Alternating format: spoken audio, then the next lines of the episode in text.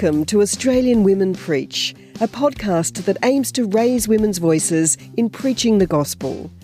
Our intention is to model the church we want to be inclusive, diverse, and welcoming. Brought to you by WATAC, Women and the Australian Church, and the Grail in Australia.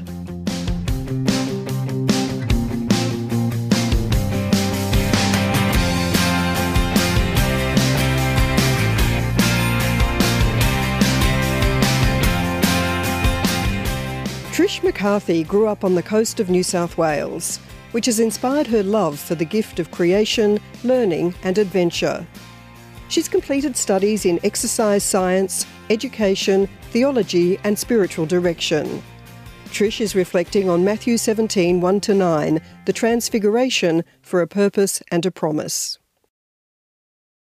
There, in their presence, he was transfigured. These words communicated with such certainty and conviction, caused me to pause with anticipation.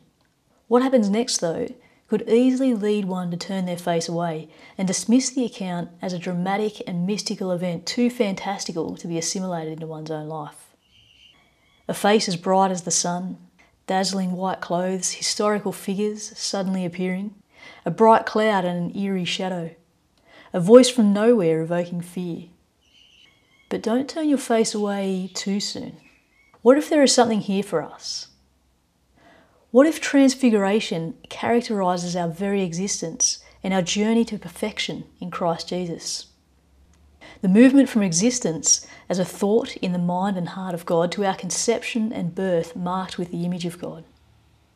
The transformations which we experience in the ordinariness of life, which culminate in our own transfiguration and perfection, as we share in Christ's resurrection at the hour of our death.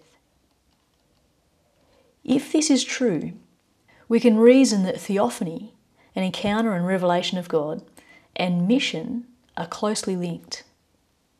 This luminous mystery could shed light on the process of our own transfiguration and allow us to intentionally recognise, integrate, and incarnate our daily transformations so that we too infused with divine courage, could seek to imitate the paschal mystery of Jesus Christ and live the mission entrusted to us. In John Paul II's apostolic letter on the Most Holy Rosary, he describes the Transfiguration as an icon of contemplation. In contemplating Christ's face, we become open to receiving the mystery of Trinitarian life, experiencing ever anew the love of the Father and delighting in the joy of the Holy Spirit. Here we notice three movements. In the first movement, in the presence of Christ, contemplating Christ's face, my heart, my mind, my soul experiences an opening, an awakening, a receptivity. In the second movement, a fresh outpouring of love transforms me. In the third movement, I go out with infectious joy, the unrivaled mark of the Holy Spirit. Not the joy of emotion, but the presence of someone. John Paul II continues St. Paul's words can then be applied to us. Beholding the glory of the Lord, we are being changed into his likeness, from one degree of glory to another. For this comes from the Lord, who is the Spirit. These movements are not unlike our experience of a new day dawning. The earth rotates to turn her face towards the sun, and by degree, she gradually absorbs the sun's light. By degree, she continues to turn towards the sun until, at the peak of the day, she is bathed in full light, in full view of the sun, face to face. Are not my daily transformations the degrees by which I turn my face toward Jesus? The degrees by which I'm being changed into his likeness? The way in which I increase my depth and capacity to receive love itself? The degrees of holiness made possible by my attentiveness to the little things and faithfulness to my vocation over time. Yes, the very substance of my life, my humanity, my vocation is the path of transformation, holiness, sanctification from one degree of glory to another. until until I enter into the fullness of glory in Christ Jesus, transfigured and deemed ready for eternal life, when I will see Jesus face to face. This is the promise. But for now, let me trust and embrace the gradual process of my daily transformations and the infusion of divine courage to live the mission of love entrusted to me. What comes to mind is an experience of living forgiveness, a moment in which an important friendship came to an end. That will be forever in my heart, though the nature of that friendship was changed. It could no longer be as it had been, and this painful reality weighed heavily on me. The process of living forgiveness of myself, the other, and God took years. Before the hurt could be transformed, I had to use all the means available to me as I felt inspired by the Holy Spirit. Time in silence and solitude to acknowledge my pain and let it speak to me. Spiritual reading to allow the Holy Spirit to whisper to me. Meditating on the scriptures and seeing my experience through the heart of Jesus. Creatively expressing my emotions through the work of my hands. Confiding in a wise and trusted friend. The sacrament of reconciliation as I told my story to God. Time with the Blessed Sacrament to soak in Christ's presence. Exerting myself through physical exercise allowing myself to be tenderly held in the deep heart of nature. Journaling to allow the subjective to become objective, to be seen and heard and met with compassion. Through all these means, I carry those three relationships God, myself, and the other, gazing at one and then the other, and sometimes even turning my gaze away so that God could heal at a level that I could not reach on my own. And at the appointed time, I looked once more to realise the transformative power of living forgiveness. As I read the following words in the Catechism, my heart was pierced with a light of truth and revelation under the gaze of the risen Jesus. It is there, in fact, in the depths of the heart, that everything is bound and loosed. It is not in our power not to feel or to forget an offence.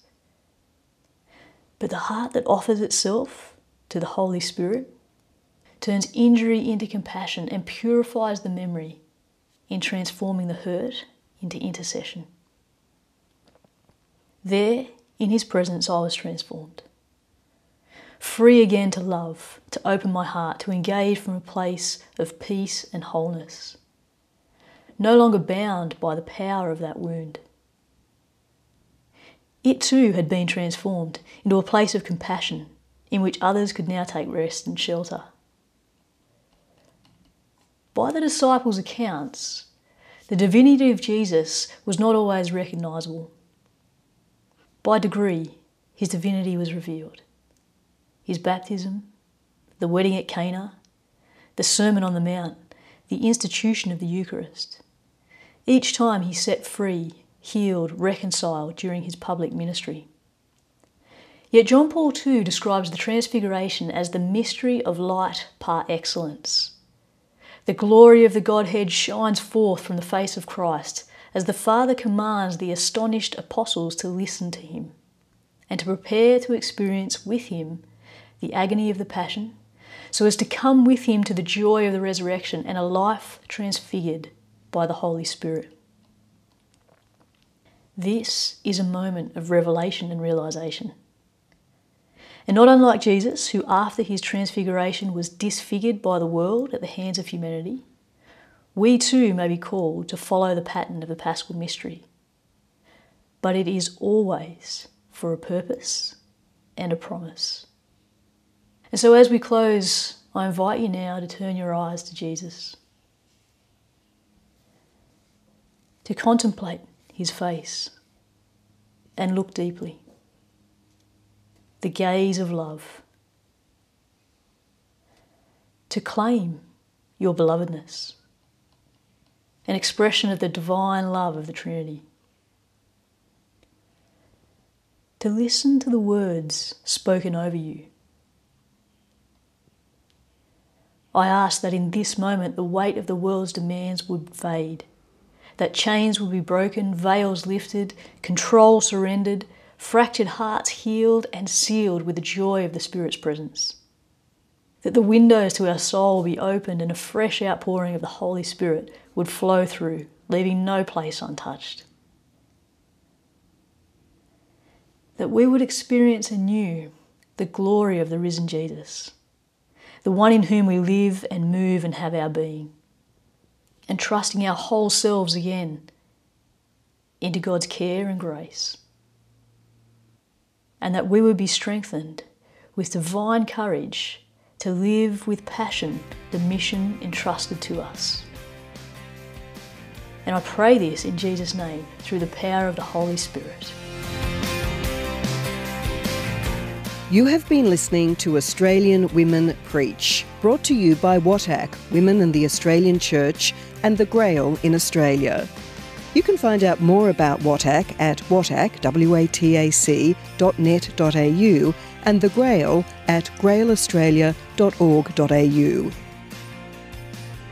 The music in this podcast is from the song Truth from the album Into Silence by songwriter, musician, theologian and teacher Danielle Ann Lynch. You can hear the full version on Spotify.